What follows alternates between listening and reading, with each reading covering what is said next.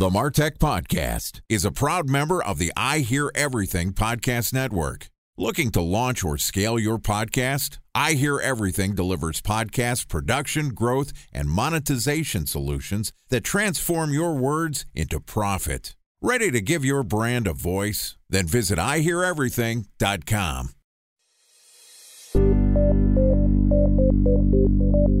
From advertising to software as a service to data. Across all of our programs and clients, we've seen a 55 to 65% open rate. Getting brands authentically integrated into content performs better than TV advertising. Typical lifespan of an article is about 24 to 36 hours. If we're reaching out to the right person with the right message and a clear call to action, then it's just a matter of timing. Welcome to the Martech Podcast, a Ben J. Shap LLC production. In this podcast, you'll hear the stories of world class marketers that use technology to drive business results and achieve career success. We'll unearth the real world experiences of some of the brightest minds in the marketing and technology space so you can learn the tools, tips, and tricks they've learned along the way. Now, here's the host of the Martech Podcast, Benjamin Shapiro. Welcome to the Martech Podcast. Today we're going to talk about some different ways to think about marketing. Joining us is Matt Edmundson, who is the CEO of Aurion Digital, which is a company that offers coaching and consulting for e commerce businesses. Matt also owns Curious Digital, an experience based e commerce platform, and is also the host of the e commerce podcast. Yesterday, Matt and I talked about his philosophy of toilet seat marketing. And today we're going to continue the conversation talking about customer centricity in marketing. All right, here's the second part of my conversation with Matt Edmundson, the CEO of Aurion Digital. Matt, welcome back to the Martech podcast. Great to be here. Thanks for having me again. Yeah, excited to have you back on the show. You know, yesterday we talked about toilet seat marketing, which I had all wrong. I thought toilet seat marketing was putting together marketing that's thumb stopping. You know, you're sitting on the John, you're scrolling through, and, and your idea of toilet seat marketing is the idea of putting yourself in the customer's shoes and understanding what their perspective looks like so you can basically optimize for the right thing. And to me, the center of that is building your marketing and your product development around customer centricity. Talk to me about what you think customer centricity is and how is that different than toilet seat marketing? In a lot of sense, they stem from the same idea. If you draw on a piece of paper a triangle, and in one corner you have price, and in another corner you have service, and in another corner you have quality. So you've got the three corners of your triangle, right? Price, service, and quality. You can choose two things to excel at in a business, I think. It's very complex to try and be all three. In other words, you can get a quality product and offer great customer service, but the chances are very strong you're not going to be able to do that at a very cheap price and make a profit.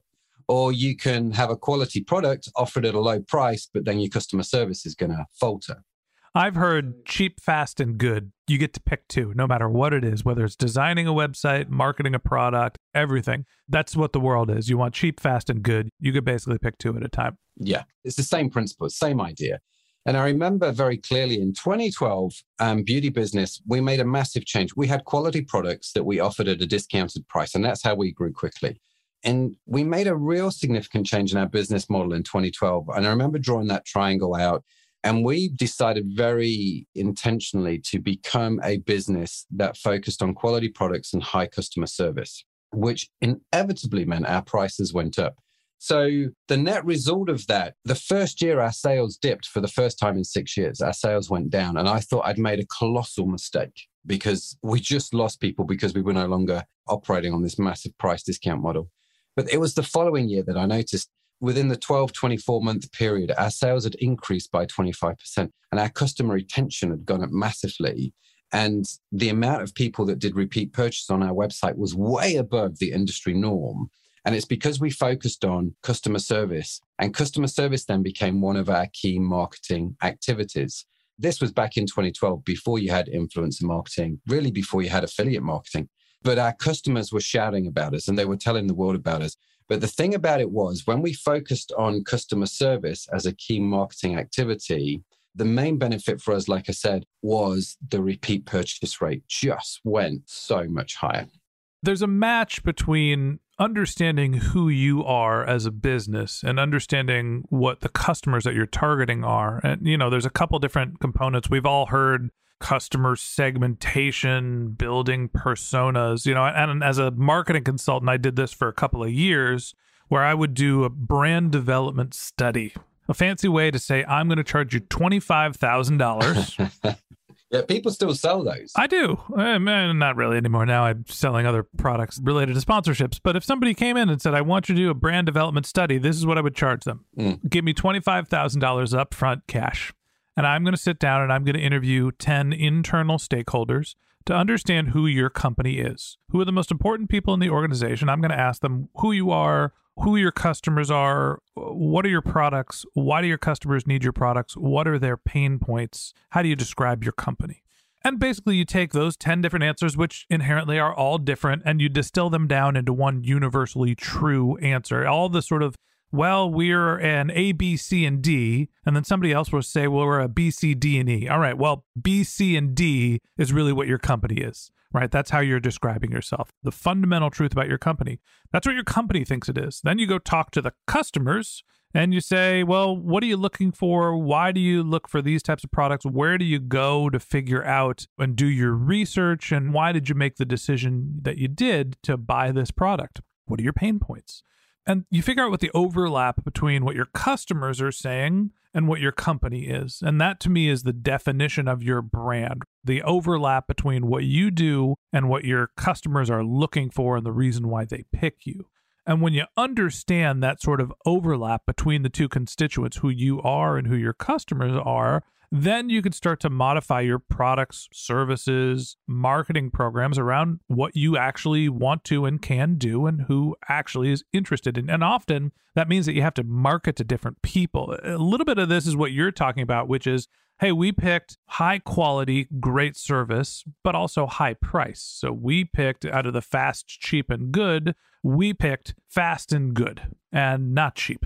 And some people are going to want that, and some people aren't. Some people are just looking for cheap and fast. So, when you're going through the process of understanding who your customers are and how to sort of build around your customers, you know, how much do you find yourself modifying your company? How much do you find yourself modifying who your customer targets are to make sure that there is that overlap and match that I talked about in the brand study? I think a lot of it comes down to, for me, it was understanding our company values what are the values that we hold as a company? Because when we could define that, we could find customers who matched those brand values that we had. So that became an awful lot easier to go and find them. I think in some respects, I remember the sort of the cold sweats and like staying up at night going, sales are falling. I wonder if I've made the wrong decision. And having the belief, I think, to carry it through and to stick with it, that you're on the right track. Well, that takes quite a bit of courage because I think when you're doing these things, when you're making these changes, when you're figuring out who you are, when you're understanding your values, where you're figuring out the overlap between you, the stakeholders, and your customers, like you say, there is this movement and there is this tweaking. And that's quite unsettling for a lot of people. And I think you've got to be quite determined to sort of go through it and not just go, hang on a minute, something's not right. Let's go back to default and sort of head back to where you were. I think the earlier you can do this in your company life, the easier it becomes later on. We're working with a brand at the moment. I'm involved with a company that we're going through some of these changes now, which are actually quite easy to do because we made good choices right at the start of that business. So tweaking it and changing direction slightly is not a scary thing. It's actually an exciting thing because it ties in with our brand values, it ties in with who we are. We know the customers are going to get it. I mean, the customers are getting excited about it. So when you make those kind of changes, they just feel right because the foundations are good and strong. Time for a one minute break to hear from our presenting sponsor, Mutinex. In 1919, John Wanamaker said, Half the money I spend on advertising is wasted. I just don't know which half. Well, the advertising landscape has changed since then, and instead of reaching your audience on two channels, you're probably reaching them on 20. Turns out John didn't know how easy he had it. But that doesn't mean that you should give up on striving towards marketing effectiveness. No matter how complex your marketing strategy is, Mutinex GrowthOS is the market mix modeling platform that measures the impact of marketing on your bottom line. Mutinex's market mix modeling platform calibrates your insights against the latest market conditions so you can make media and marketing investment decisions confidently and quickly. Ready to take your team from I think to I know? Then join brands like Samsung, ING, and Asahi who make better marketing decisions with Mutinex. Mutinex GrowthOS. Your best decision starts here. To learn more about Mutinex, go to mutinex.co. That's M U T I N E X dot co. Okay, here's the rest of today's interview.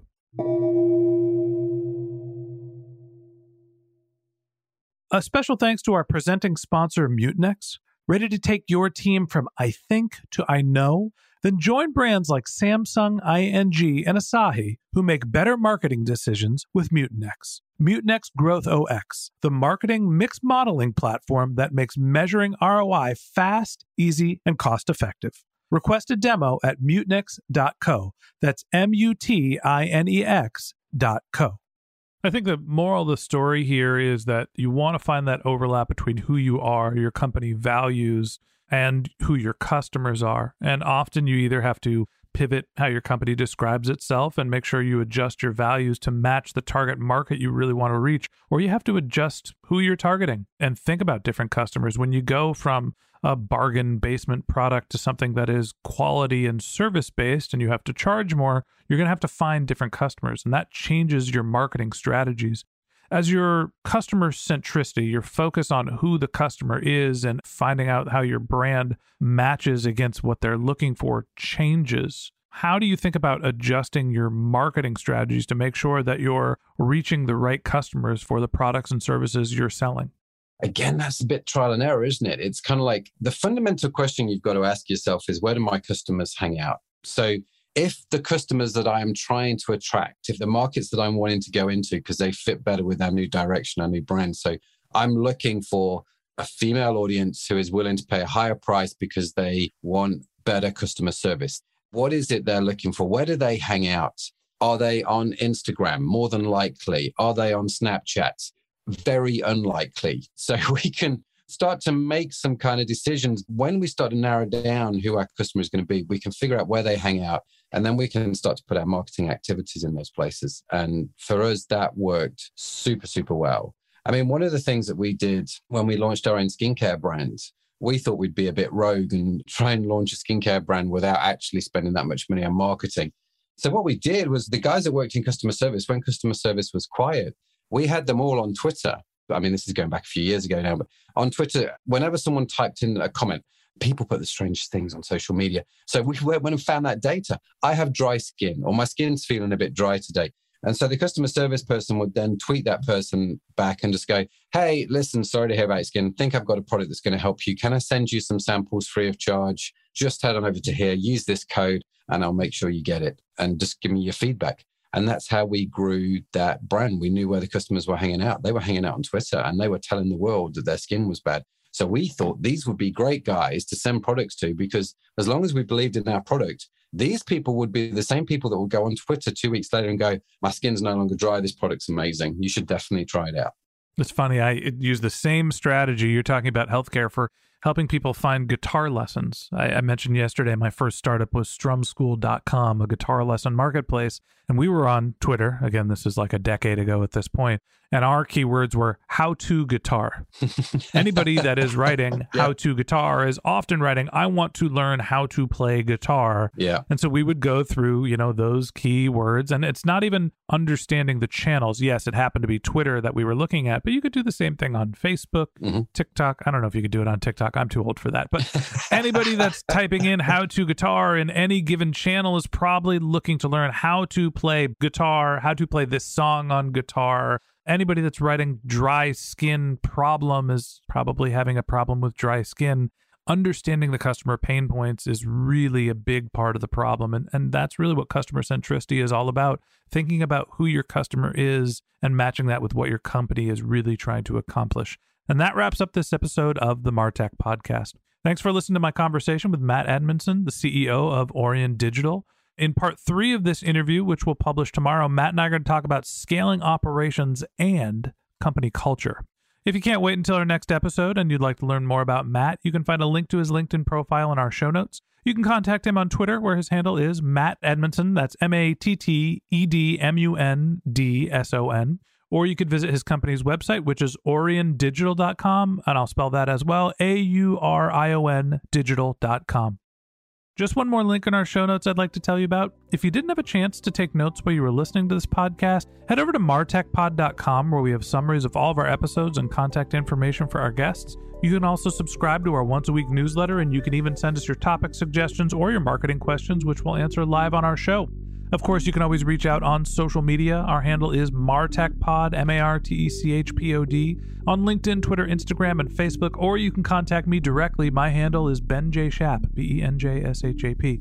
And if you haven't subscribed yet and you want a daily stream of marketing and technology knowledge in your podcast feed, we're going to publish an episode every day this year. So hit the subscribe button in your podcast app, and we'll be back in your feed tomorrow morning. All right, that's it for today. But until next time, my advice is to just focus on keeping your customers happy.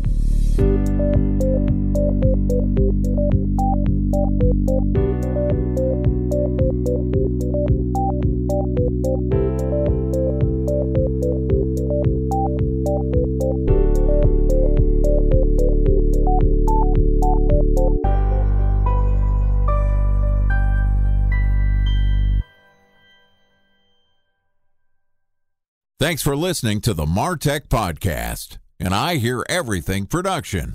Looking to launch or scale a podcast like this one for your brand? Then visit iheareverything.com.